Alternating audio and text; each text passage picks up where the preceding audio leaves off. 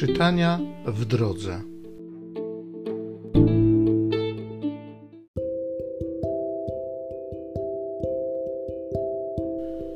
Z listu świętego Pawła apostoła do Filipian.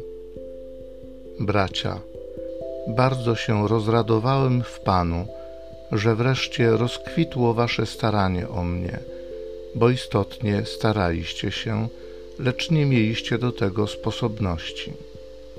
Nie mówię tego bynajmniej z powodu niedostatku. Ja bowiem nauczyłem się wystarczać sobie w warunkach, w jakich jestem. Umiem cierpieć biedę, umiem też korzystać z obfitości. Do wszystkich w ogóle warunków jestem zaprawiony i być sytym, i głód cierpieć, korzystać z obfitości i doznawać niedostatku. Wszystko mogę w tym, który mnie umacnia. W każdym razie dobrze uczyniliście, biorąc udział w moim ucisku. Wy, Filipianie, wiecie przecież, że na początku głoszenia Ewangelii, gdy opuściłem Macedonię, żaden z kościołów poza wami jednymi nie prowadził ze mną otwartego rachunku przychodów i rozchodów, bo do Tesaloniki nawet raz i drugi przysłaliście na moje potrzeby. Mówię zaś to bynajmniej nie dlatego, że pragnę daru, lecz pragnę owocu, który wzrasta na wasze dobro. Stwierdzam, że wszystko mam i to w obfitości. Jestem zaopatrzony, otrzymawszy przez Epafrodyta od was wdzięczną woń, ofiarę przyjemną, miłą Bogu. A Bóg mój według swego bogactwa zaspokoi wspaniale w Chrystusie Jezusie każdą waszą potrzebę.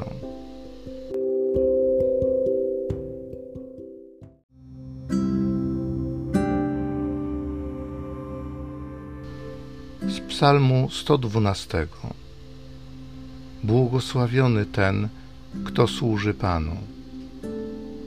Błogosławiony człowiek, który służy Panu i wielką radość znajduje w Jego przykazaniach.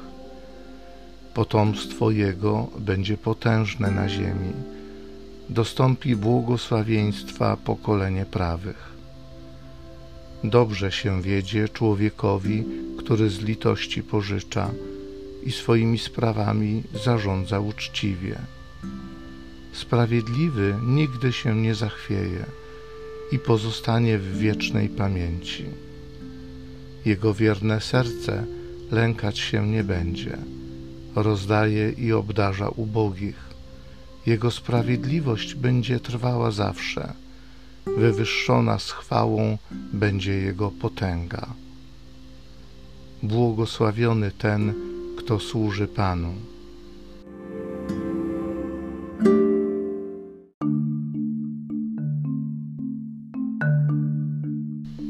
Jezus Chrystus, będąc bogatym, dla was stał się ubogim, aby was ubóstwem swoim ubogacić.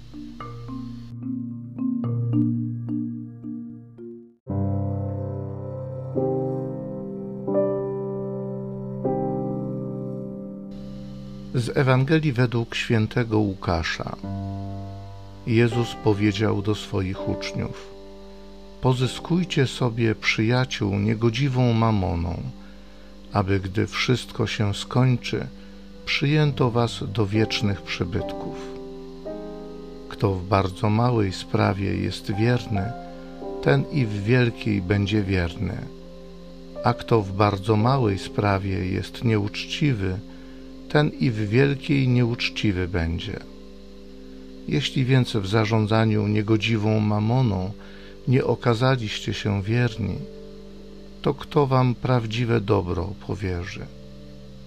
Jeśli w zarządzaniu cudzym dobrem nie okazaliście się wierni, to któż wam da wasze?